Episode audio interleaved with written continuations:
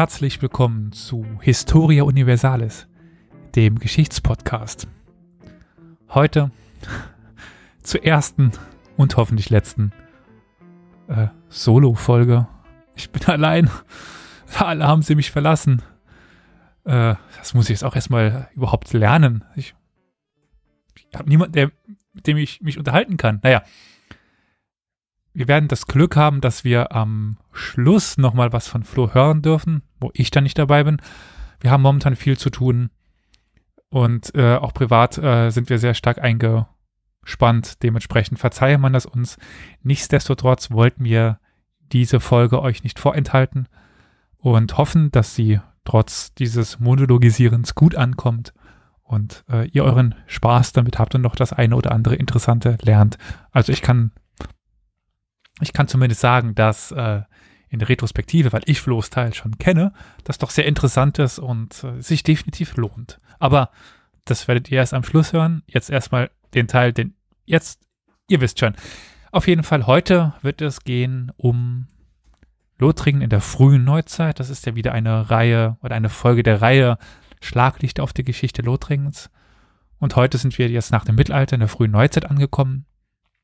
Letzte Woche gab es ja das Interview mit der Hanna Schäfer, die euch etwas erzählt hat zum spätmittelalterlichen Metz und zu der Person von Jean Aubryon. Auf diese Zeit werden wir heute oder an diese Zeit werden wir heute anknüpfen und uns weiter in Richtung, naja, napoleonische Zeit begeben, wenn man so einen Anhaltspunkt haben will. Und nächste Woche dann in der letzten Folge tatsächlich dann über die Blutmühle von Verdun etwas hören. Aber ich würde sagen, wir fangen erstmal vorne an und schauen uns nochmal kurz die Lage am Ende des 15. Jahrhunderts an. Wir erinnern uns, dass Karl der Kühne, das war ja der, den ich verwechselt habe mal mit Philipp dem Mutigen, man merkt es, ich nahm, naja, auf jeden Fall viel Karl der Kühne 1477 bei der Schlacht von Nancy. Mit ihm geht das Herzogtum Burgund unter, das aufgrund von der Erbschaft über die Tochter zu größeren Teilen oder zum größten Teil an die Habsburger fällt. In einem Krieg kann sich die französische Krone dann auch einen Anteil erstreiten.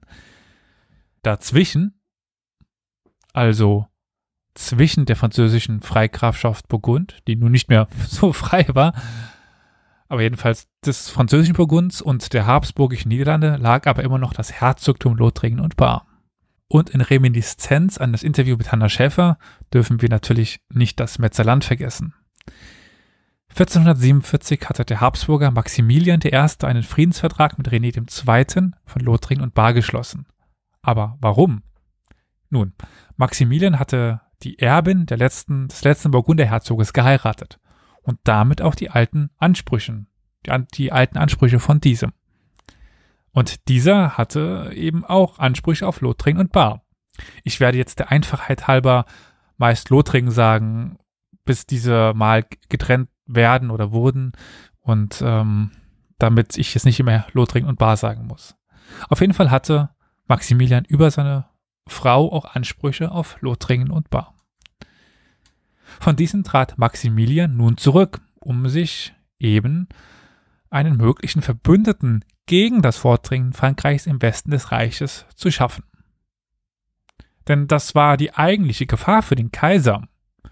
Frankreich erhob ja seit dem Ende des Hundertjährigen Krieges 1453 vermehrt Ansprüche auf den Westen des Heiligen Römischen Reiches. Und überhaupt war das Herzogtum Burgund ja eigentlich ein französischer Lehnsmann gewesen, der sich halt unglücklicherweise äh, für die Könige von Frankreich während des Krieges unabhängig gemacht hat. Und aufgrund des französischen Interesses, unter anderem eben an Lothringen, war auch für René, also René II., ein Verbündeter wichtig. Dementsprechend war für ihn auch ein Ausgleich mit dem Kaiser wichtig. Und auch, hier sind wir wieder bei unserem Interview mit Metz. Dort kamen ja wieder die Bischöfe an die Macht, zumindest ab äh, 1484, zuerst aus derselben Dynastie stammten wie René und dann ab 1505 sogar einen Sohn von René II. ausgefüllt wurde. Die Verbindung zwischen Metz und Lothringen wurde enger. Damit sind auch die Grundkonstanten für die heutige Folge gegeben. Frankreich im Westen, das Reich im Osten. Lothringen dazwischen, das aber auch einen gewissen Ausgleich mit Metz erlangt hatte. 1477 kam es zwischen dem Kaiser und Frankreich zu keinem Friedensvertrag. Es kam ja sogar zu dem erwähnten Krieg um das burgundische Erbe. In diesem hatte sich Habsburg größtenteils durchsetzen können, musste aber trotzdem beispielsweise die Freigrafschaft und Gebiete im Norden Frankreichs an dieses abtreten. Aber dieser Krieg erstreckte sich über viele Jahre und währenddessen blieb Lothringen nicht unbehelligt. Zuerst versuchte der französische König, den Herzog René, als Bündnispartner zu gewinnen. Und dann besetzte er einfach Bar. Aber wie ist es denn dazu jetzt gekommen? Nun, in Bar hatte noch Renés Großvater René, also René I. hatte noch in Bar geherrscht, währenddessen René II. schon in Lothringen herrschte. Aber der war 1480 verstorben. Das Erbe ging eigentlich an Renés Mutter über und damit dann auf René II. Aber es tut mir leid, es gibt, die heißen halt René I. und René II. Aber Renés zweite Tochter hatte den französischen König auch die Erbherrschaft ihres Vaters übertragen. Das ist eigentlich ein schwacher Anspruch, aber ein Anspruch ist ein Anspruch. Und so konnte der französische König über eben eine zweite Tochter von René, also René I., konnte er das Ganze rechtfertigen. 1483 verstarb dann aber der französische König und René konnte zumindest Bar zurückgewinnen. Die ehemaligen Stammlande der Anjou und die Provence blieben ihm aber verwehrt. Eine weitere, sagen wir mal, Baustelle, die sich so dieser Zeit auftat, war die Lehnshuldigung des Kaisers. Eigentlich war Lothringen ja Teil des Reiches und René somit Untertan des Kaisers. Bislang hatte er aber noch nie die Lehnstreue geschworen. Noch 1489 schickte er nur einen Stellvertreter an den Reichstag in Frankfurt, wodurch, ja, es eben zu keinem Abhängigkeitsverhältnis kam. Es gab keine Unterwerfung, es gab keine Huldigung. Wie lange sollte das denn noch gut gehen? Also tatsächlich erstmal noch ein paar Jahre. Während dieser Jahre erneuerte René auch seine Ansprüche auf die Provence und viel wichtiger, auch auf das Königreich von Neapel. Wir dürfen auch nicht die Krone von Jerusalem vergessen. Wirklich Anstände zu erobern hat, gab es aber nicht. Also er ging nicht in den Süden, um sich sein Königreich zurückzuerobern oder zu erobern. Vielleicht auch, weil die Stadt Metz bis 1493 ein paar Mal in den Konflikt mit dem Herzog geriet und immer wieder belagert wurde. Schlussendlich konnte die Belagerung aber durch einen Friedensvertrag beendet werden und auch danach war er mit verschiedenen inneren Angelegenheiten seines Herzogtums beschäftigt. Dabei bekam er vermehrt Unterstützung durch den Kaiser, wodurch René wohl zu dem Entschluss kam, ja, nun die Frage seiner Lehnszugehörigkeit zu klären. Im April 1495 erschien er dann auf dem Reichstag in Worms und verhandelte mit dem Kaiser über seine Abhängigkeit. Interessanterweise bekam René nur einige kleine Lehen übertragen, nicht das ganze Herzogtum. Für dieses beanspruchte er nämlich Unabhängigkeit, vergleichbar mit dem Herzogtum Burgund, was ja vorher existiert hatte zwischen dem Heiligen Römischen Reich und Frankreich als unabhängiges, freies Herzogtum. Nun hatte sich also René für einige kleine Lehen unter die Schutzherrschaft des Kaisers begeben. Gleichzeitig aber auch in, ja, die Unabhängigkeit von Lothringen erhalten. Interessanter Schachzug will ich meinen. 1508 verstirbt dann René II. und Anton II. erbt. Jedoch nicht alles, denn in seinem Testament hatte René seinem zweiten Sohn Claude seine französischen Besitzungen zugesprochen. René hatte nur französische Besitzungen, vor allem in Nordfrankreich. Und damit löst sich Lothringen fast eigentlich komplett oder eigentlich komplett aus französischer Lehnsabhängigkeit und ist de jure nur noch abhängig vom Reich. Von diesem hatte man sich aber auch mehr oder weniger freigesagt oder losgemacht. Der neue Herzog Anton war aber am französischen Königshof aufgewachsen und pflegte noch immer gute Beziehungen dorthin. Dadurch beruhigten sich erstmal die Spannungen zwischen den beiden Herrschaften. Ganz auf eine Seite schlug sich der Herzog aber nicht. Viel zu gefährlich für die Integrität seines Reiches wäre ein solcher Schritt gewesen. Springen wir ein paar Jahre in das Jahr 1522, huldigte er dann aber Kaiser Karl V. und stellte so zumindest Teile seines Gebietes unter dessen Schutz und damit auch wieder unter den Schutz des Heiligen Römischen Reiches. Zuvor hatte er aber, das ist jetzt wieder in die andere Richtung, den französischen König bei seiner Kandidatur auf den Titel des Heiligen Römischen Reiches unterstützt. Doch bald sollte es über die Reichszugehörigkeit zum Streit kommen. Der Herzog sah sich ja als Herzog nicht Teil des Reiches, weil dieser Teil seines Reiches ihm nicht durch den Kaiser, sondern durch seinen Vater zugestanden hätte. Also die Argumentation ist eben René II. war eben kein Teil des Reiches gewesen und das hat sein Herzogstum an ihn verliehen. Deswegen müsse er dafür nicht, oder dafür müsse Anton nicht dem Kaiser die Treue äh, schwören, damit er das Herzogtum bekomme. Jetzt forderte aber das Reichskammergericht einen Geldbetrag für das Herzogtum, das Anton natürlich nicht bezahlen wollte. Dieser Streit sollte dann über die Jahre gehen und 1542 im sogenannten Nürnberger Vertrag enden. Aber dazu kommen wir gleich. Zuvor müssen wir auf die beginnende Reformation zu sprechen kommen, die ja bekanntlicherweise nach 1517 um sich griff. Herzog Anton trat der Reformation offen entgegen und tat viel, um das Übergreifen auf seine Ländereien zu vermeiden. Im Großen ist ihm das auch gelungen. Einzig in den deutschsprachigen Besitzungen gab es einige Anhänger der Reformation. Damit könnten wir uns aber auch wieder der Frage nach dem Status von Lothringen konzentrieren. 1529 entschied ein Reichsgericht bei einem Fall, den lothringische Adlige dort vor Gericht gebracht hatten, dass sie gar nicht zuständig seien. Lothring gehöre ja nicht mehr zum Reich und wäre unabhängig. Das äh, kann dem Kaiser jetzt nicht so sonderlich gut gefallen und Karl V. versuchte ja nun beweisen zu lassen, dass Lothringen immer noch zum Reich gehörte. Und schon 1530 ließ er verkünden, dass Lothringen ja schon immer Teil des Reiches gewesen sei und daher auch immer noch dazu gehöre. Der Herzog wiederum antwortete, dass Lothringen doch kein Mitglied des Reiches mehr sei und berief sich darauf, dass Lothringen ja schon während der Zeit der Merowinger und Karolinger ein eigenes Königreich ge gewesen sei. Also ganz interessant, die, wie sich eben im 16. Jahrhundert die Menschen daran erinnern, was wir in den letzten Folgen alles so erzählt haben. Also nicht, dass wir das erzählt hätten, sondern dass das trotz der vielen Jahre immer noch so im Gedächtnis ist. Der Kaiser wiederum antwortete darauf, dass auch schon früher die lothringischen Herzöge Untertanen des Kaisers gewesen seien. Und er verweist hier auf Giselbert. Den haben wir ja auch schon kennengelernt. Der Konflikt sollte noch einige Jahre dauern, unterbrochen von einigen Kriegen, wie das nun mal so ist in der frühen Neuzeit. Etwa einem neuen Krieg des Kaisers gegen Frankreich, in dem Lothringen eine strikte Neutralität wahrte oder erklärte. Anfang der 1540er Jahre wurden, die, wurde die Situation aber wieder aktuell. Der Herzog Anton hatte seinen Sohn Franz mit Christina von Dänemark, die über ihre Mutter eine Habsburgerin war, verheiratet und auch an anderen Dingen orientierte sich Lothringen wieder mehr in Richtung Reich.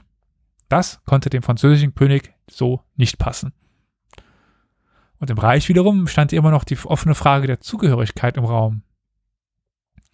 Anton versuchte nun einen neuen Vertrag auszuhandeln, in dem er forderte, dass Lothringen zwar kein Reichsmitglied sein solle, aber trotzdem wie eins behandelt würde. Das erinnert mich so ein bisschen an, äh, naja, früher wäre es jetzt Schweiz und Norwegen gewesen mit, den, mit der EU und jetzt halt auch Großbritannien. Wir sind keine EU-Mitglieder, aber ja, gut. Wir sind keine Politik-Podcast, ich sollte mich da raushalten. Wo waren wir? Ja, wir waren bei der, bei diesem neuen Vertrag. Diese Forderung, die er jetzt aufstellte, erlaubte er sich oder er argumentierte, dass er ja tatsächlich kein Reichslehen besitze. Wie kommt Anton jetzt aber auf die Idee, solch eine Forderung zu stellen, wie ein Reichsmitglied behandelt zu werden, ohne eins zu sein?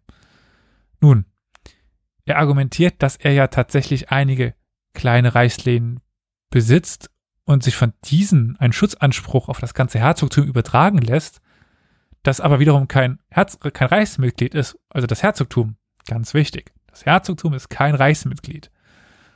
Die kleine, also so kleine Lehen, Grafen, Städte, die wiederum schon. So kommt es 1542 zum Vertrag von Nürnberg, in dem Karl V. Lothringen auf ewig kaiserlichen Schutz verspricht. Als Gegenleistung muss der Herzog zwei Drittel der Abgaben eines Kurfürsten zahlen. Aber Lothringen ist abseits dieser Zahlung nicht der Reichsgerichtbarkeit unterstellt. Überhaupt, das Herzogtum sei frei und nicht inkooperierbar und als freies Herzogtum auch durch den Kaiser anerkannt. 1543 wird dieser Vertrag dann noch einmal bestätigt. Als richtige Lösung Lothrings vom Heiligen Römischen Reich kann man diesen Vertrag aber nicht sehen, denn der Herzog unterstellt es sich ja ganz klar dem Kaiser, auch wenn es ein besonderer rechtlicher Status als freies Herzogtum war. Im selben Jahr taten sich dann aber neue Probleme auf. Das passiert so in der Geschichte, Probleme gibt es immer, und zwar in der Stadt Metz. Dort war es zu Auseinandersetzungen zwischen Katholiken und Protestanten gekommen. Die ganze Situation ist recht komplex und würde wahrscheinlich alleine schon fast für eine Stunde Gesprächsstoff sorgen. Absolut verkürzt könnte man sagen, dass der französische König in Gorse einen protestantischen Grafen eingesetzt hatte, aber der Bischof von Metz hatte darauf auch Ansprüche und er war katholisch. Und dann haben wir eben noch die Reformation. Er ist, wie gesagt, ein protestantischer Graf.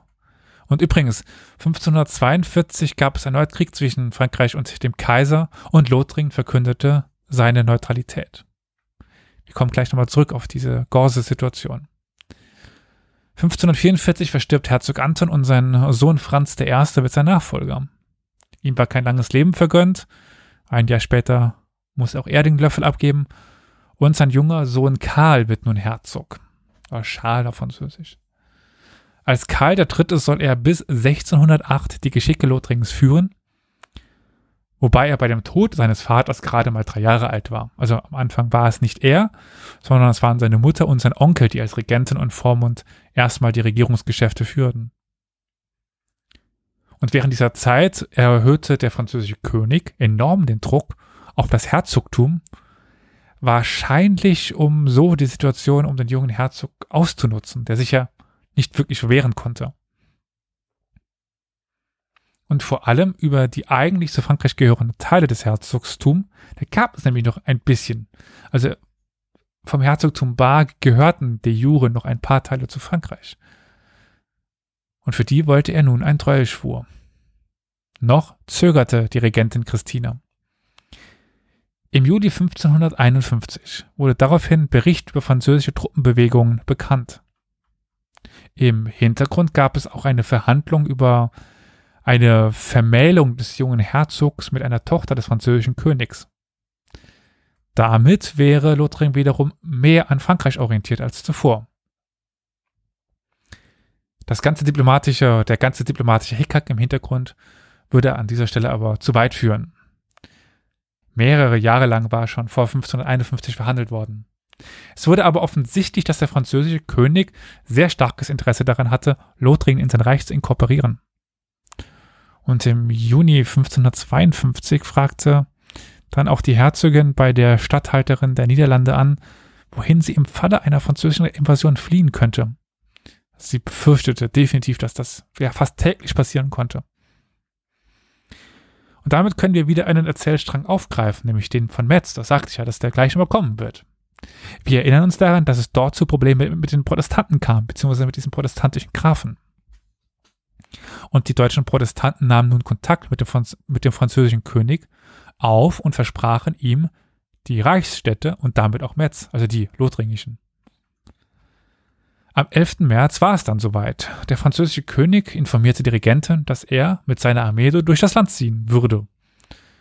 Noch war nicht die Sprache von einer Besetzung aber trotzdem nahm man Nancy ein, nahm den jungen Herzog in Gewahrsam und entließ die Regenten.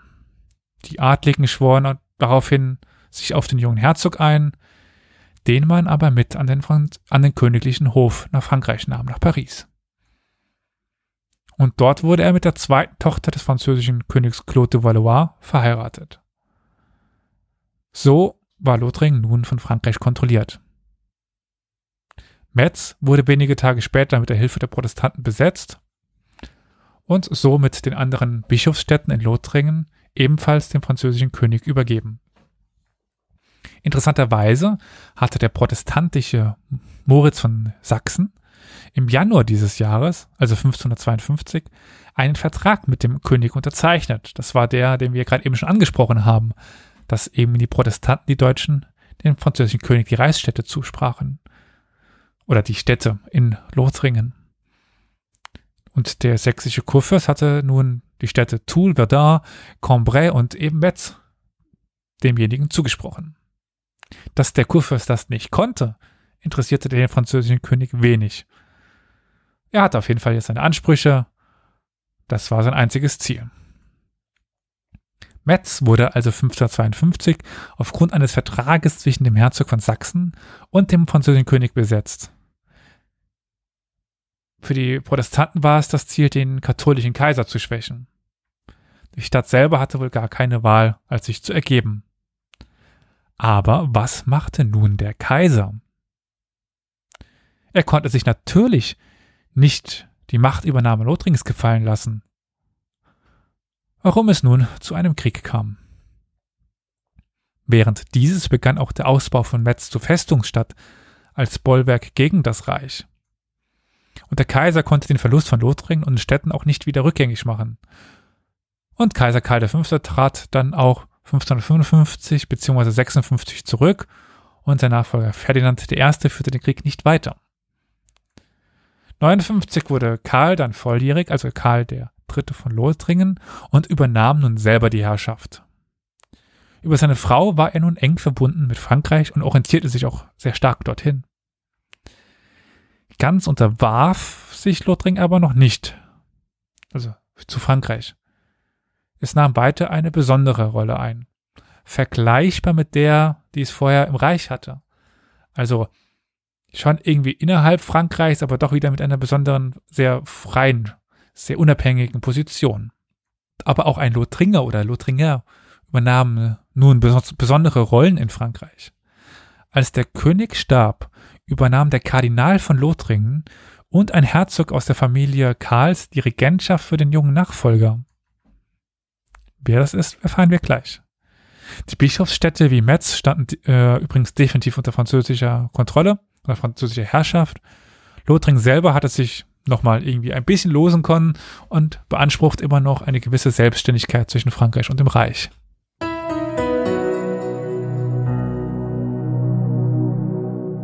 Historia Universalis ist ein kostenloser Podcast. Allerdings kostet uns seine Vor- und Nachbereitung jede Woche viele Stunden.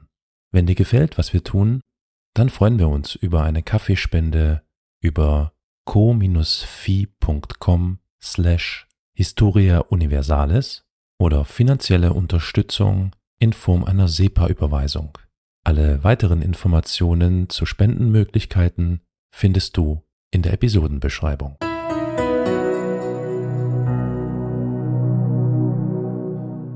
Politisch nahm Lothringen unter Karl III. eine wichtige Rolle ein. Es konnte seinen Einfluss vergrößern und wurde zu einem der wichtigsten Mächte in Zentralwesteuropa. Eine eminente Bedrohung war aber stets der Protestantismus, der Lothringen von Osten und Norden her beeinflusste.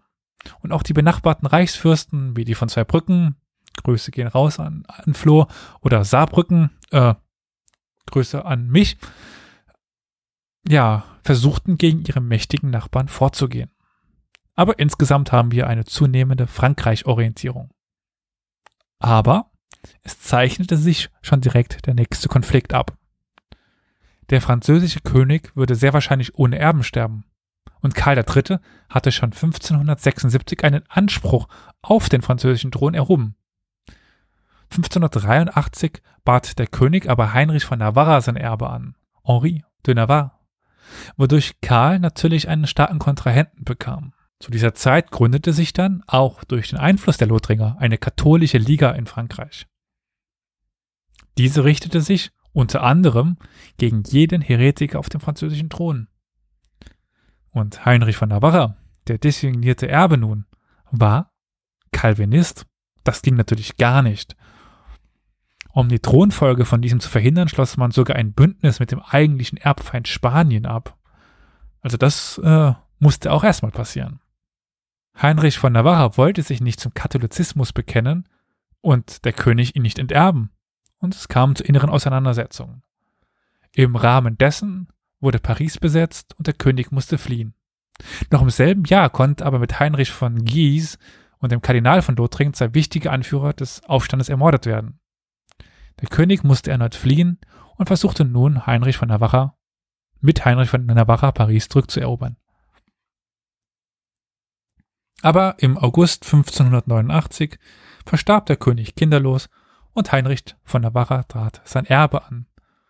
Und mit der katholischen Liga und Spanien versuchte er Frieden zu schließen. Das tat er, indem er dann doch, äh, indem er dann doch 1593 zum Katholizismus konvertierte. Und dann auch 1594 offiziell zum König gekrönt wurde. Karl von Lothringen hatte aber schon 1592 Frieden mit Heinrich geschlossen, da er für sich keine Chance mehr sah, die französische Krone zu gewinnen.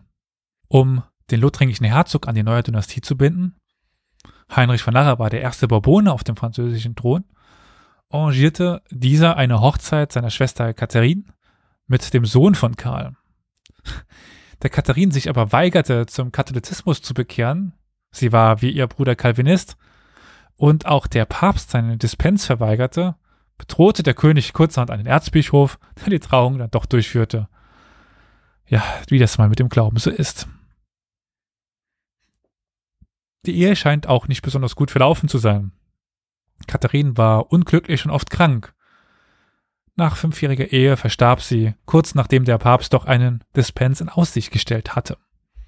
Trotz dieses ganzen Konflikts hatte es Karl geschafft, Lothringen zu einer Blüte zu führen. So hat er zusammen mit dem lothringischen Kardinal in Pont-à-Mousson eine Universität gegründet. Und auch die bisher eher kleine Residenzstadt Nancy erfuhr eine große Erweiterung. 1608 verstarb dann Karl III., genannt der Große, im Alter von 65 Jahren. Ihm folgte sein Sohn Heinrich bzw. Henri II., ein radikaler Katholik. Aufgrund der Hugenottenkriege wuchs er anders als sein Vater und sein Großvater nicht am französischen Königshof auf. Aber von der Hochzeit mit der Schwester des französischen Königs haben wir schon gehört. Und auch von ihrem frühen Tod. Also, eine überzeugte Calvinistin äh, heiratete einen überzeugten Katholiken. Das konnte nur gut gehen.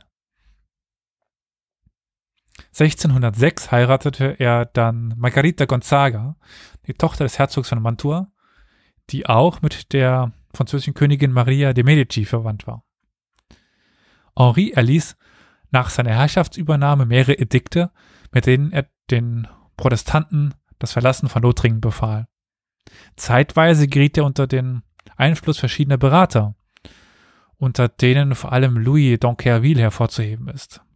Dieser war nämlich Sohn des Kardinals de Guise, der zu den stärksten Vertretern des Katholizismus in Frankreich gehörte.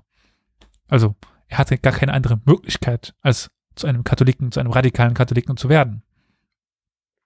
Doch, trotz all dieser katholischen Radikalität hielt er sich aus dem Dreißigjährigen Krieg heraus und versuchte sich sogar als Unterhändler zwischen den beiden Parteien, der protestantischen und der katholischen.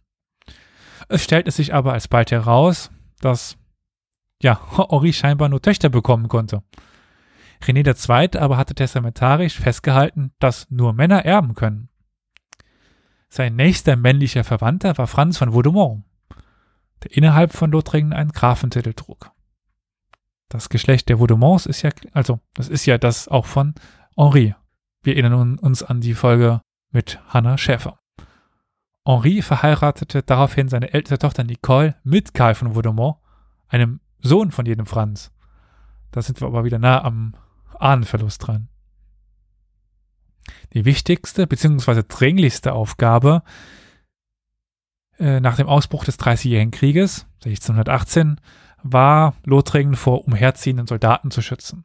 Aufgrund dessen nahm Henri viele Söldner in seinen Dienst und ließ an vielen Orten die Befestigungsanlagen weiter ausbauen und erneuern. Darunter sollten die Finanzen des Herzogstums schwer leiden. Und damit eben auch sein Nachfolger, der eben keine finanziellen Möglichkeiten mehr haben sollte. 1624 starb er nämlich in Nancy. Er sollte den Beinamen Le Bon, der Gute, erhalten. Sein Nachfolger wurde erst einmal sein jüngerer Bruder Franz, der bisher den Grafentitel von Vaudemont gehalten hatte. 1621 hat er sich eigentlich mit seinem Bruder überworfen, aber ja, was aber schon durch die angesprochene Heirat seines Sohnes mit der Tochter seines Bruders beigelegt werden konnte. Wie gesagt, Ahnenverlust. Mit dem Tod Henris war es aber komplizierter geworden mit der Erbfolge. Henri hatte nämlich eigentlich bestimmt, dass Karl, der Sohn von Franz, als Ehemann von Nicole Herzog werden sollte. Im November 1625 beanspruchte aber sein Vater Franz den Thron für sich mit Verweis auf die Erbfolge von René II., dass nur Männer erben könnten, dass es eben keinen Erbanspruch über Nicole gab. Die lothringischen Generalstände sprachen dann ihm auch den Titel zu und nicht Karl. Nachdem Franz aus der Staatskasse seine persönlichen Schulden getilgt hatte, trat er nach nicht mal fünf Tagen zurück und übergab die Herrschaft seinem Sohn. Das kann man auch mal äh, so machen. Karl ging nun aber so weit, dass er eben nicht über seine Frau Herzog wurde, sondern eben diese beiseite schob und alleine die Macht übernahm von seinem Vater eigentlich. Franz zog sich in seine Grafschaft zurück, wo er innerhalb kürzester Zeit auch verstarb. Karl, nun ja direkt an der Macht, versuchte, sich auch von seiner Frau scheiden zu lassen. Unter anderem versuchte er, versuchte er einen Dispens beim Papst dafür zu bekommen. Aber schauen wir uns doch jeden Karl bzw. Charles, den mittlerweile vierten von Lothringen, etwas genauer an. Karl war Enkel von Karl, dem Dritten. Und anders als Henri verbrachte er, wie es ja schon fast Tradition war für die Söhne von lothringischen Herzögen, er verbrachte seine Kinderzeit am französischen Königshof. Dort soll er, wie es heißt, viel mit dem späteren französischen König Louis XIII. gespielt haben. Schon früh schlug er eine militärische Laufbahn ein und schloss sich mit gerade mal 16 Jahren Kaiser Ferdinand II. an, beziehungsweise dessen Militär. So kämpfte er beispielsweise bei der Schlacht am Blauen Wasser im November 1620 für diesen. Ein Jahr später kommt es dann ja zu der Hochzeit mit Nicole, bei der auch eine Hochzeit mit Louis XIII. im Raum gestanden hat, also bei Nicole. Damit wäre Lothringen aber fest an den französischen König äh, gekommen, was auf inneren Widerstand stieß. Louis wurde dann mit einer spanischen Prinzessin verheiratet. Von der Episode der Machtübernahme haben wir dann ja schon gehört und auch davon, dass Karl versuchte, seine Frau wieder loszuwerden, loszubekommen. Darüber verschlechterten sich dann auch die Beziehungen zu Louis dem 13., denn wenn Karl jetzt exemplarisch dafür herangezogen werden konnte, dass ja eben keine Frauen in Lothringen erben konnten, dann wäre auch der französisch wäre es für den französischen König nicht mehr möglich, Lothringen über eine Hochzeit mit einer Herzogstochter für Frankreich zu erwerben. Und Karl unterstützte auch die Gegner für den ja, die Gegner des mächtigsten Mannes im Landes, der aber nicht der König war, sondern ein sehr berühmter Kardinal, ein Kardinal mit dem Namen Armand Jean de Plessis, besser bekannt als Richelieu oder Kardinal Richelieu. Karl IV. hatte nun nicht nur den König gegen sich aufgebracht, sondern auch den mächtigsten Mann im Reich oder in Frankreich. Und damit wandte sich Karl auch von der ultrakatholischen Politik seiner Vorgänger ab und fand in den französischen Hugenotten neue Verbündete, aber auch in England und Savoyen. Er blieb aber weiter Mitglied der katholischen Liga, versuchte aber, typisch für Lothringen, könnte man schon fast sagen, zwischen den Parteien hin und her zu lavieren, eben unabhängig, neutral zu bleiben. 1629 floh dann der Bruder des französischen Königs, Gaston, nach Lothringen. Dieser hatte sich zuvor gegen den Kardinal Richelieu erhoben und musste nun eben fliehen. Er verliebte sich am Hofe des Herzogs in dessen Schwester und heiratete diese heimlich und ging auch ein Bündnis mit Spanien ein. Da er sich aber mit seinem Bruder wieder versöhnte, sollte auch diese Episode ohne große weitere Folgen bleiben. Parallel war aber auch der König von Schweden, Gustav Adolf in Pommern gelandet. Karl schickte daraufhin dem Kaiser militärische Unterstützung. Diese Unterstützung, das Agieren gegen Richelieu und weitere Aktivitäten des Kaisers führten dann zum Angriff des französischen Königs auf Lothringen. 1632 musste sich Karl daraufhin verpflichten, seine Verbindungen mit dem Kaiser und Spanien zu lösen. Da er dies aber nicht tat, wurde Lothringen ein zweites Mal angegriffen und Karl während den Verhandlungen auch festgenommen. Ein Jahr später konnte auch noch sie eingenommen werden, das damals als die stärkste Festung Europas galt. Und Karl musste zugunsten seines Bruders Nikolaus Franz abtreten.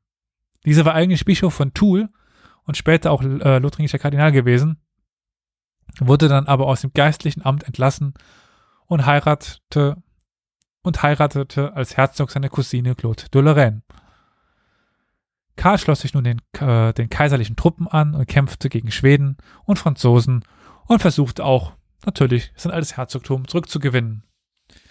Zuerst war er vor allem in Burgund, verschiedene Städte am Belagern, dann orientierte er sich eher in Richtung Niederlande.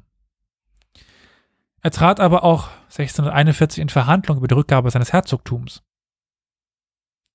Er sollte dann auch sein Herzogtum als französisches Protektorat zurückbekommen, um sich aber gleich wieder in einer Verschwörung gegen Richelieu zu beteiligen. Er wurde wieder festgenommen und konnte wieder entkommen. Irgendwie dreht sich das so wie ein Perpetuum immobile. 1648 kam es dann zum Westfälischen Frieden, also Ende des Dreißigjährigen Krieges. In diesem wurden auch die drei Bischofsstädte in Lothringen, die Frankreich ja seit 1552 besetzt hielt, offiziell dem König zugesprochen. Lothringen selbst blieb aber unabhängig. Auch wenn Karl IV. nicht an den Friedensverhandlungen beteiligt wurde. Der eben angesprochene Bruder Nikolaus Franz war schon 1634 aus Lothringen geflohen und Karl war, wenn auch nicht vor Ort, an die Macht zurückgekommen. Er war aber auch explizit ausgenommen aus den Friedensverhandlungen und Verhandlungen mit dem Nachfolger von Richelieu, das ist Kardinal Mazarin, scheiterten. Und so führte der Herzog weiter Krieg gegen Frankreich. Und das, obwohl Lothringen ja selbst durch diesen besetzt war. Also es gab eigentlich kein Lothringen mehr. Lothringen war französisch besetzt. Um sich zu finanzieren und seinen Krieg um sein Herzogtum, stellte er seine Armee in den Dienst verschiedener Fürsten, unter anderem etwa Wolfgang Wilhelm von Jülichberg im jülich-klevischen Erbfolgekrieg gegen Brandenburg. 1652 stand er sogar vor Paris, ohne aber wirklichen Erfolg zu haben. Zu dieser Zeit wütete in Frankreich aber auch die sogenannte Fronde, also eine ganze Reihe verschiedener Aufstände und Rebellionen. Spanien warf nun Karl vor, für das Scheitern der Aufstände verantwortlich gewesen zu sein und nahm ihn in Brüssel fest. Von dort wurde er nach Spanien gebracht und in Toledo ins Gefängnis geworfen. Der arme Mann war viel unterwegs. Er wurde wahrscheinlich trotzdem gut behandelt, weil er war Hochadel, aber ja. Nur durch Druck seines Bruders das war ja Nikolaus Franz, wurde Karl wieder freigelassen und erhielt dort auch dann wieder sein Herzogtum zurück. Aber der Konflikt ging gleich weiter.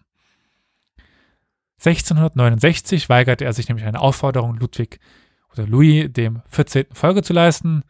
Diese hatte nämlich die Auflösung des Lothringischen, der Lothringischen Armee befohlen. Ein Jahr später besetzt, besetzten dann französische Truppen wieder Lothringen und Karl, ihr ahnt es schon, er musste erneut fliehen. Zusammen mit Georg Wilhelm von Braunschweig-Lüneburg konnte er dann im August 1675 die Franzosen von der Konzer Brücke schlagen und so diese wieder aus Trier vertreiben. Aber er erkrankte noch und starb im selben Jahr bei Wirschweiler.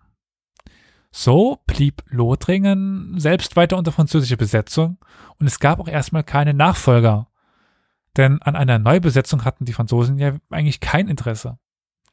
Und Karls Sohn, Karl Heinrich oder Jean Henri, war eigentlich illegitim geboren, denn Karl war ja nie wirklich von seiner ersten Frau Nicole geschieden gewesen. Er erhielt aber den Grafentitel von Vaudemont und Commercy, also von den Franzosen. Er befand sich aber eigentlich die ganze Zeit außerhalb seines Landes, da er sich als Kriegsherr verdiente. Zuerst unter Wilhelm von Oranien, wonach er dann zum spanischen Gouverneur von Mailand wurde. Heute ist er uns vor allem als Auftraggeber des Schlosses von Commercy bekannt, das wir ja noch heute bewundern können.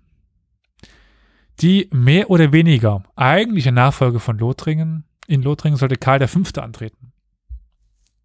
Er war der jüngere Sohn von Nikolaus Franz und eigentlich für die geistliche Laufbahn vorgesehen. 1659 verstarb sein älterer Bruder jedoch, worauf Karl schnell in den militärischen Dienst wechselte. Nach seinem oder nach dem Tod von Karl IV. übernahm Karl V. dann dessen Titel, also der des Herzogs von Lothringen, ohne über dieses zu herrschen. Es handelte sich also um einen sogenannten reinen Titulartitel, also ohne eigentliche Herrschaft. 1679 wurde er zum Statthalter von Tirol und den Vorlanden. Und er nahm als kaiserlicher Feldherr auch an der Schlacht am Kahlenberg 1683 teil. 1690 verstarb Karl dann, ohne nach Lothringen jemals zurückgekommen zu sein oder dieses betreten zu haben. Seine Nachfolger auf dem Titularherzogstitel in Lothringen wurde sein Sohn Leopold. Und allein am Namen Leopold merkt man schon dessen Orientierung am Kaiser und damit auch am Reich und nicht an Frankreich. Nach dem Ende des Pfälzischen Erbfolgekrieges 1697 erhielt Leopold dann sowohl das Herzogtum Lothringen als auch Bar zurück. Saint-Louis und Longwy blieben jedoch französisch als wichtige Grenzbefestigungen. Also Frankreich war am Pfälzischen Erbfolgekrieg beteiligt gewesen, so konnte das passieren. 1698 heiratete er dann die Tochter des französischen Königs, wodurch es zu einem Ausgleich kam mit dem französischen König. Aber trotz dessen wurde im spanischen Erbfolgekrieg Nancy durch französische Truppen besetzt. Das Herzogtum selber blieb aber weiter bestehen. Leopold war zu dieser Zeit sehr daran interessiert, seine 13 Kinder mit mächtigen Fürsten und Königen zu verheiraten. Nun, die ersten sieben verstarben noch im Kindesalter. Der Erbprinz Leopold Clemens Karl oder Schal übrigens schon mit nur 16. Und äh, hier kommt eines der, der wenigen Kinder ins Spiel, die ja es über die ersten 20 Jahre schafften. Daran war übrigens eine Pockenepidemie schuld. Dieser ja, Spätgeborene war Franz Stephan von Lothringen, der 1736 die Erzherzogin Maria Theresia heiratete und später dann auch zu Kaiser Franz Stephan werden sollte. Eine weitere Tochter heiratete auch den König von Sardinien, ein weiterer Sohn, die Erzherzogin Maria Anna. 1729 verstarb der unbeliebte Herzog nach einem Sturz in den Graben während einer Jagd. Vielleicht nicht ganz freiwillig, keine Ahnung. Da ja der erste Sohn von Leopold schon an den Pocken verstarb, übernahm jetzt Franz Stephan die Herrschaft in Lothringen. Und es sollte bald zu einem sehr interessanten Vorfall kommen, sage ich mal. Aber hier kann ich jetzt abgeben an den lieben Florian. Florian, das Wort ist dir.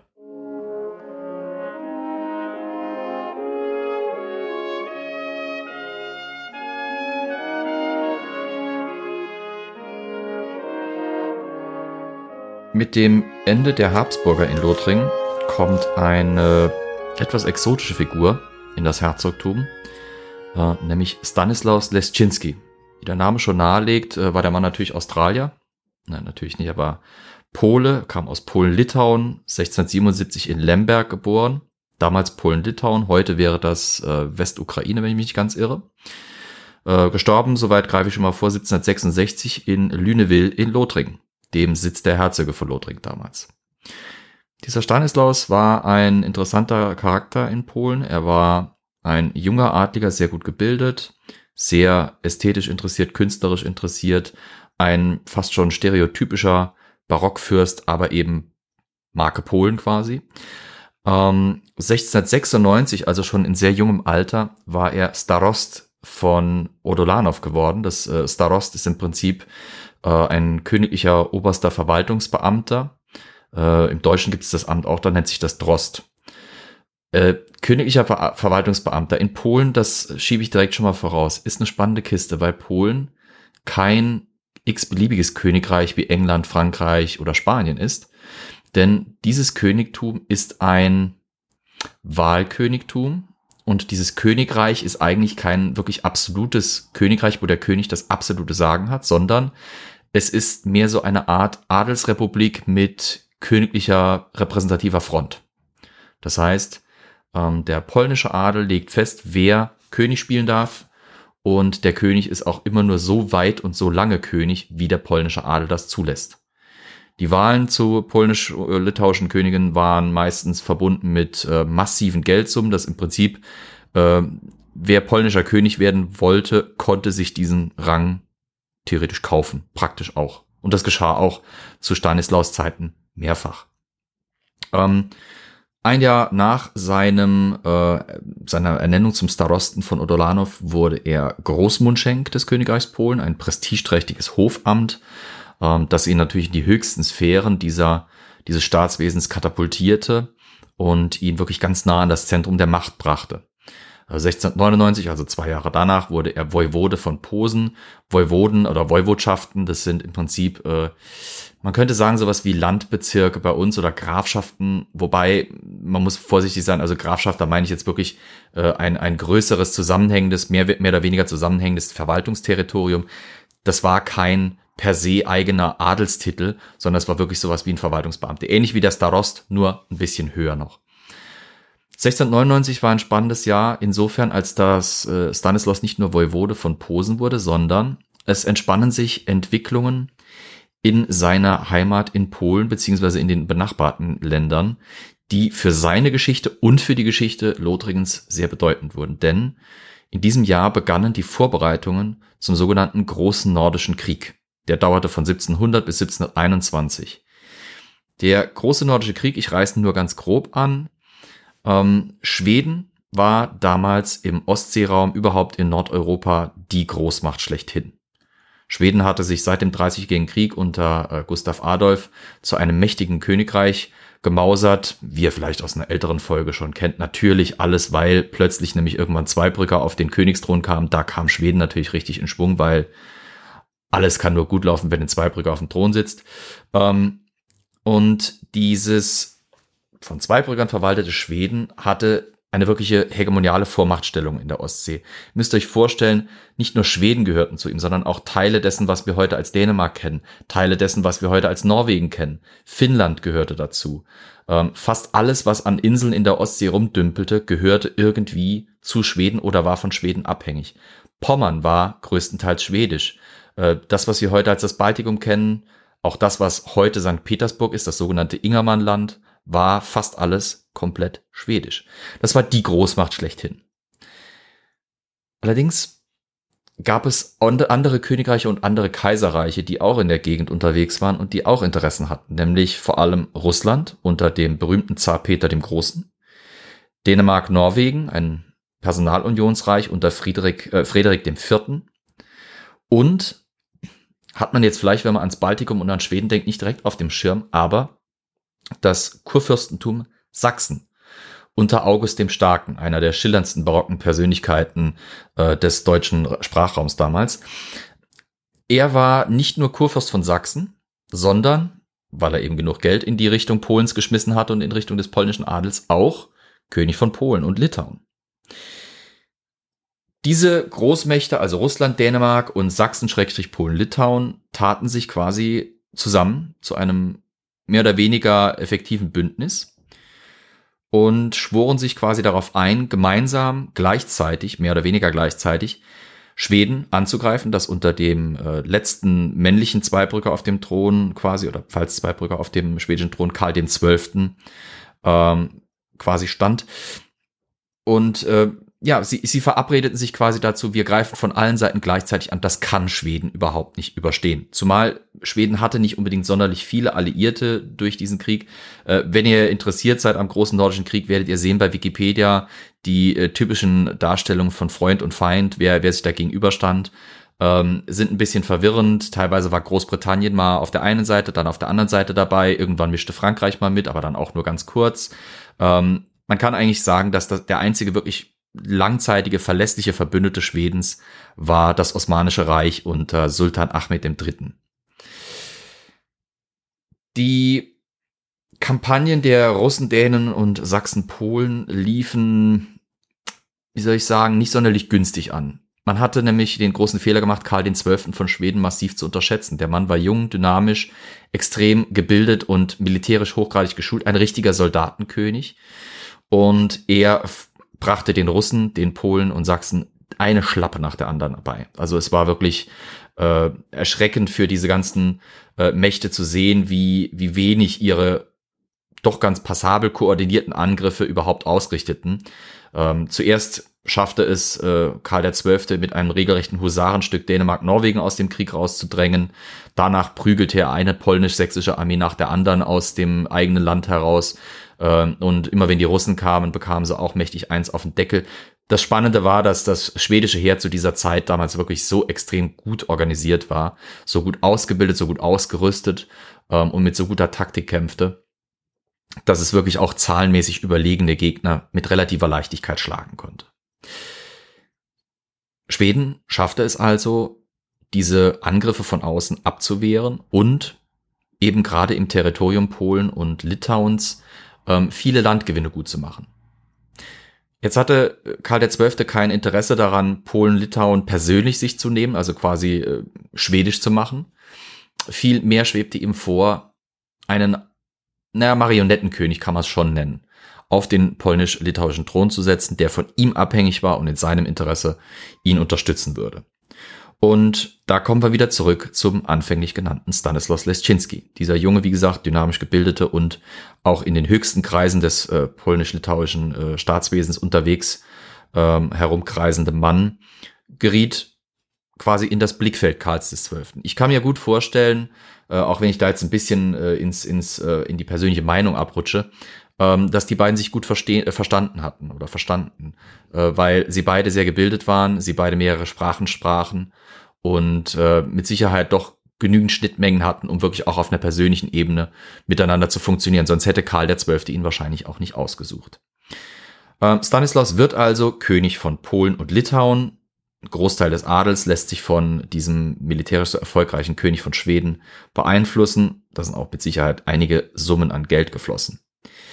Leider Gottes ähm, hat Stanislaus nicht sonderlich viel Zeit auf dem Thron. 700, 1704 wurde er gekrönt, 1709, also nur nach fünf Jahren, äh, war das Glück schon wieder quasi auf der anderen Seite. Ähm, Russland hatte mächtig aufgerüstet. Äh, Peter der Große war ein sehr intelligenter und viel bewanderter und äh, vielseitig begabter Mann. Und er hatte es geschafft, innerhalb weniger Jahre sein Heer komplett umzukrempeln und wirklich auf den neuesten Stand zu bringen und in eine Lage zu versetzen, dass sie den Schweden endlich Paroli bieten konnten. Und ähm, auch Sachsen-Polen bekam dann nach und nach Oberwasser. Dänemark war ziemlich raus aus dem Konflikt an dieser Stelle, aber dieses Bündnis aus Sachsen-Polen, August der Starke und Peter dem Großen mit Russland kam dann doch endlich mal in Schwung. Und 1709 kam es zur katastrophalen Niederlage der Schweden unter Karl XII. bei der Schlacht von Poltava. Äh, das schwedische Heer völlig weit, weit weg von seinen Versorgungslinien, quasi mitten im Feindesland, ähm, wird vernichtend geschlagen, kann sich nicht mehr retten, kann keinerlei Position mehr irgendwie gut machen und völlig überstürzt muss König Karl XII. Ähm, die Flucht nach Süden antreten. Er flüchtet sich ins türkische Exil. Ähm, angeblich war Stanislaus Leszczynski auch zeitweise im türkischen Exil bei Karl XII. Das heißt angeblich. Es ist relativ sicher, ähm, dass er eine ganze Weile dort verbrachte, weil er eben auch dann flüchten musste. Natürlich, sobald das schwedische Heer und der große Schirm- und Schutzherr weg war, ging es ihm in Polen an den Kragen. Ähm, und in diesem türkischen Exil war er zwar auf der einen Seite natürlich niedergeschlagen, dass seine Position ihm verloren gegangen war, aber er sog auch eine Menge von diesem exotischen, von diesen exotischen neuen Entdeckungen auf, die er machen konnte. Ähm, der Kultur, der Kunst, der Architektur, des Gesellschaftsbildes und so weiter. Nachdem Karl XII. und Stanislaus einige Zeit in türkischen Exil verbracht hatten, ähm, kehrten sie in ihre Heimat zurück. Naja, was heißt in ihre Heimat? Karl kehrte in seine Heimat zurück. Stanislaus war aus seiner Heimat effektiv vertrieben. Er konnte nicht zurück nach Polen. Zumal er zu Recht ziemlich panische Angst davor hatte, ähm, dass er einen Mordanschlag August des Starken zum Opfer fallen könnte. August der Starke war ein ähm, ausgesprochen gewitzter Politiker, der vor keinem Mittel irgendwie zurückschreckte, um seine Macht zu erhalten oder zu erweitern. Und äh, Morde waren nicht unbedingt weit weg von seinem politischen Repertoire und von seinem äh, moralisch vertretbaren äh, politischen Arsenal. Jetzt war es aber so, wie ihr vielleicht noch aus der alten Folge wisst, und ich habe es jetzt schon ein paar Mal angedeutet, Karl XII. war Pfalz-Zweibrücker. Und ihm war auch durch Erbschaft das Herzogtum Pfalz-Zweibrücken, also im Südwesten von Deutschland gelegen, durch Erbschaft zugefallen. Und er stellte dieses Herzogtum, das selbst eigentlich noch äh, durch die Kriegswirren des 18. Jahrhunderts, Pfälzischer Erbfolgekrieg, auch noch immer die Nachwirkung des Dreißigjährigen Krieges am, am Kämpfen und am Schlingern war, als Residenz zu. Er schickte quasi Stanislaus dort ins äh, relativ bequeme Exil. Stanislaus kam nach Zweibrücken, er äh, bekam sogar die Mittel und Güter des Herzogtums zur Verfügung gestellt, um sich einen möglichst königlichen Lebensstil zu finanzieren. Das Blöde ist, wenn ein König in ein Herzogtum kommt, das eigentlich schon äh, nicht mehr genug Finanzmittel hat, um einen, Herzog, einen herzoglichen Betrieb aufrechtzuerhalten. Wie kommt das dann eben klar, wenn da ein König mit seinen Ansprüchen und mit seinen Ausgaben anmarschiert? Man kann sich denken, es lief nicht sonderlich gut. Er hat diese Finanzen völlig überstreckt. Aber er brachte etwas mit, das äh, Zweibrücken tatsächlich durchaus interessante und gute Impulse brachte. Das türkische Exil hatte ihn insofern interessiert und, und intellektuell und ästhetisch befruchtet, als dass er sich eine Residenz in Zweibrücken baute, die es noch heute zum Teil in Ruinen gibt und sie heißt Chiflik. Chiflik ist weder pfälzisch noch ist es polnisch, es ist nämlich ein türkisches Wort und bedeutet so viel wie Landhaus oder Landsitz. Das Residenzschlösschen, das er sich dort eben in einem Tal neben der Stadt Zweibrücken bauen ließ, war völlig neu für die Gegend. So etwas gab es noch nicht.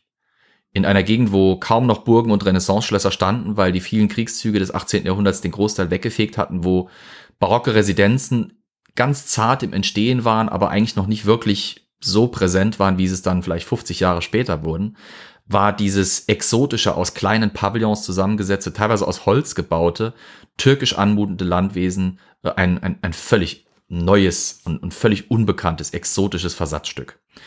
Ähm, Stanislaus brachte extrem viel Hofhaltung und extrem viel royalen Glamour, könnte man sagen, nach Zweibrücken, äh, auch wenn es das Herzogtum ruinierte. Während der Zeit im Zweibrücker Exil äh, widerfuhr Stanislaus etwas sehr Tragisches. Seine Tochter Anna starb. Ähm, bis heute ist sich die Forschung nicht hundertprozentig einig, unter welchen Umständen.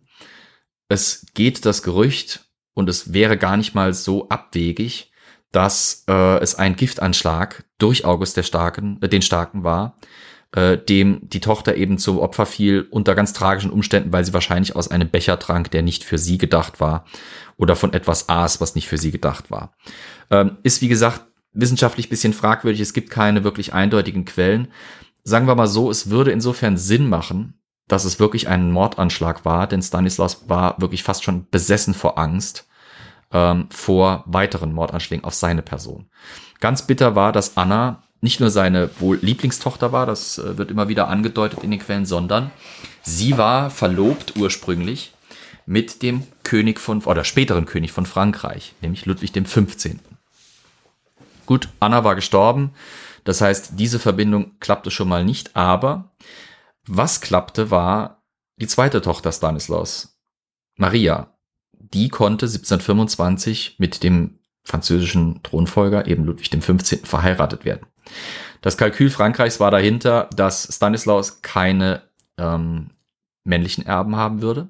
Das heißt, sämtliche Erbansprüche, die er auf alles Mögliche haben könnte, ähm, würden an den französischen Thron, an die französische Krone gebunden werden. Und äh, Frankreich hatte so einen Plan. Dieser Plan war, sich das Herzogtum Lothringen, um das es ja geht, wenn schon nicht militärisch oder diplomatisch, dann vielleicht doch durch eine Heirat und Erbschaft zu sichern. Also man kann davon ausgehen, dass äh, quasi schon da Frankreich irgendwie Pläne hatte, sich ähm, mit Stanislaus eine Art, ja quasi von Karl XII. eine Puppe zu leihen in seiner Person, wenn man es so will. 1725 war außerdem ein Jahr, ähm, in diesem Jahr war, äh, ja, war ein Jahr, schön gesagt, äh, 1725 war Stanislaus außerdem übergesiedelt und zwar von Zweibrücken noch weiter außerhalb der Reichweite von äh, August dem Starken in die Stadt Weissenburg, heute Wissembourg in Frankreich, direkt an der französisch-pfälzischen Grenze. Äh, eine befestigte Stadt, in der er sich sicher fühlen konnte, halbwegs, im Herzogtum Lothringen gelegen. Wo er sich eben sicher fühlen konnte. Er war schon 1718, das habe ich bisschen übersprungen, kurzzeitig äh, beim Herzog Leopold Josef von Lothringen im Exil gewesen. Also er war, wie gesagt, panisch vor diesen Mordanschlägen und versuchte so weit wie möglich weg von August zu kommen und so nah wie möglich an irgendwelche möglichen Schutzgeber.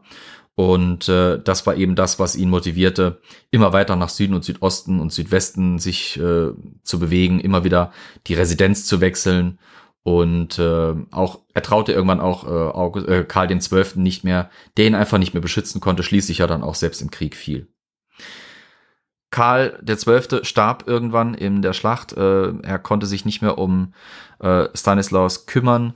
Äh, Stanislaus konnte auch seine äh, Zeit im, im Zweibrücker Exil nicht sonderlich gut nutzen. Aber bevor ich jetzt äh, Karls Tod quasi so vorschnell äh, quasi äh, proklamiere, Stanislaus schaffte es zeitweise noch einmal äh, auf den polnischen Thron, eine ganz kurze Zeit, wo die Schweden noch mal ein bisschen Oberwasser gewannen. Das war in den 1730ern, 1733 wurde er zum zweiten Mal eben zum König von Polen gewählt. Äh, diesmal schaffte er es noch nicht mal fünf Jahre, sondern nach zwei Jahren wurde er sofort wieder abgesetzt, ähm, weil diesmal Österreich, Russland und Sachsen mit äh, reingemischt hatten und äh, er wurde quasi sofort wieder als König abgesetzt. 1735 in dem Jahr, in dem er als König von Polen zum zweiten Mal abgesetzt worden war, wurde zwischen Österreich und Frankreich ein Abkommen geschlossen. Der sogenannte Wiener Präliminarfrieden regelte den Tausch des Herzogtums Bar und Lothringen, das unter habsburgischer Herrschaft stand, gegen das Großherzogtum Toskana. Die Lothringer, also die in Lothringen ansässigen Habsburger, würden quasi ihre Erbansprüche, ihre Landansprüche aufgeben.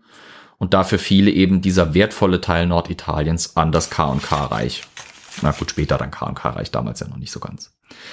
Ähm, 1736 wurde dann eben äh, durch den äh, König von Frankreich äh, Stanislaus äh, zum Herzog von Bar erhoben, kurz darauf ähm, auch zum Herzog von Lothringen. Er erhielt eine jährliche Pension von der französischen Krone von zwei Millionen Livres.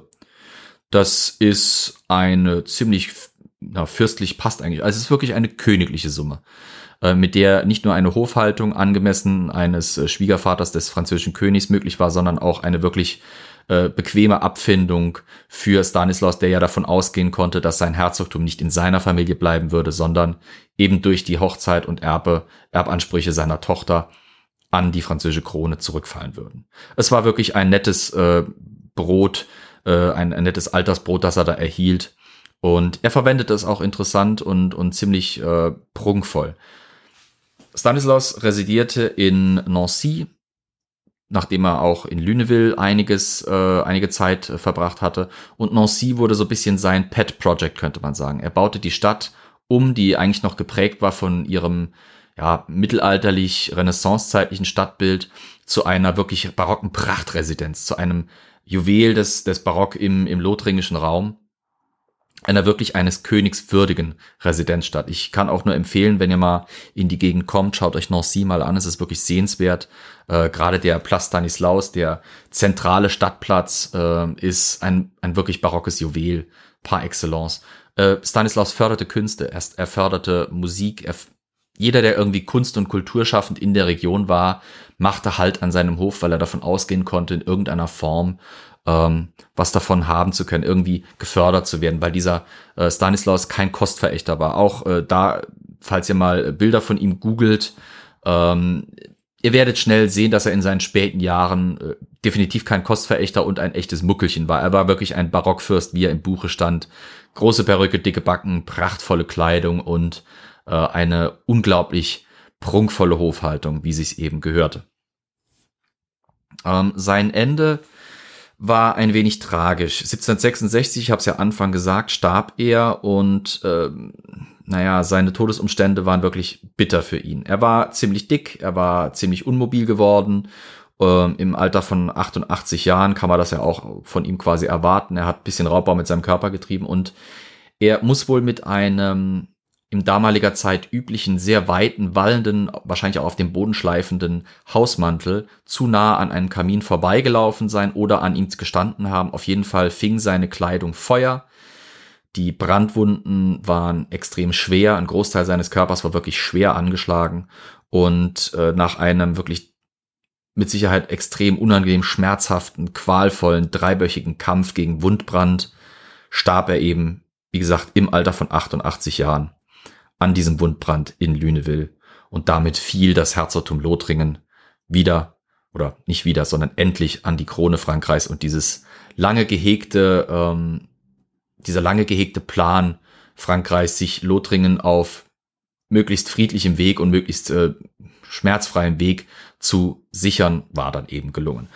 Was man halt an diesem Stanislaus sieht, an dieser Figur und seinem Schicksal, ist, dass ähm, regionale Geschichte ganz häufig internationale Komponenten haben kann. Ich meine, wer hätte damit gerechnet, dass ein Krieg im wirklich damals noch fernen Nordosten Europas, vielleicht für uns heute auch noch fernen Nordosten Europas, äh, eine Bedeutung haben würde für die Entwicklung beziehungsweise für die äh, ja auch kulturelle Entwicklung dieser Region im Herzen Europas.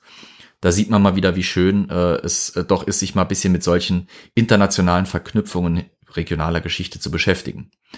Ähm, sein Leben war durchaus turbulent. Stanislaus wurde auch ähm, später in der Kultur rezipiert. Für diejenigen unter euch, die so wie ich Opernfans sind, empfehle ich die Verdi-Oper König für einen Tag, die auf seinem Leben basiert ein bisschen bissige Persiflage fast schon auf sein Leben und sein Schicksal. Wie gesagt, er war als König leider Gottes relativ glücklos, als schillernder Barockfürst und als äh, Spielball der Mächte, allerdings schon äh, tragikomisch und äh, interessant. Falls ihr Interesse an ihm habt, schaut mal bisschen noch zu ihm nach. Leider Gottes ist äh, nicht extrem viel Forschungsliteratur verfügbar, aber wenn ihr ein bisschen googelt, bisschen sucht, werdet ihr mit Sicherheit was finden. Und wenn ihr Interesse an Polen hat, habt oder sogar vielleicht Polnisch könnt, in Polen ist er durchaus eine bekannte Persönlichkeit und äh, auch ein Objekt des Stolzes für viele. So, ich wäre an dieser Stelle durch. Danke, Elias, dass ich mitmachen durfte und ich hoffe, es hat euch halbwegs Spaß gemacht.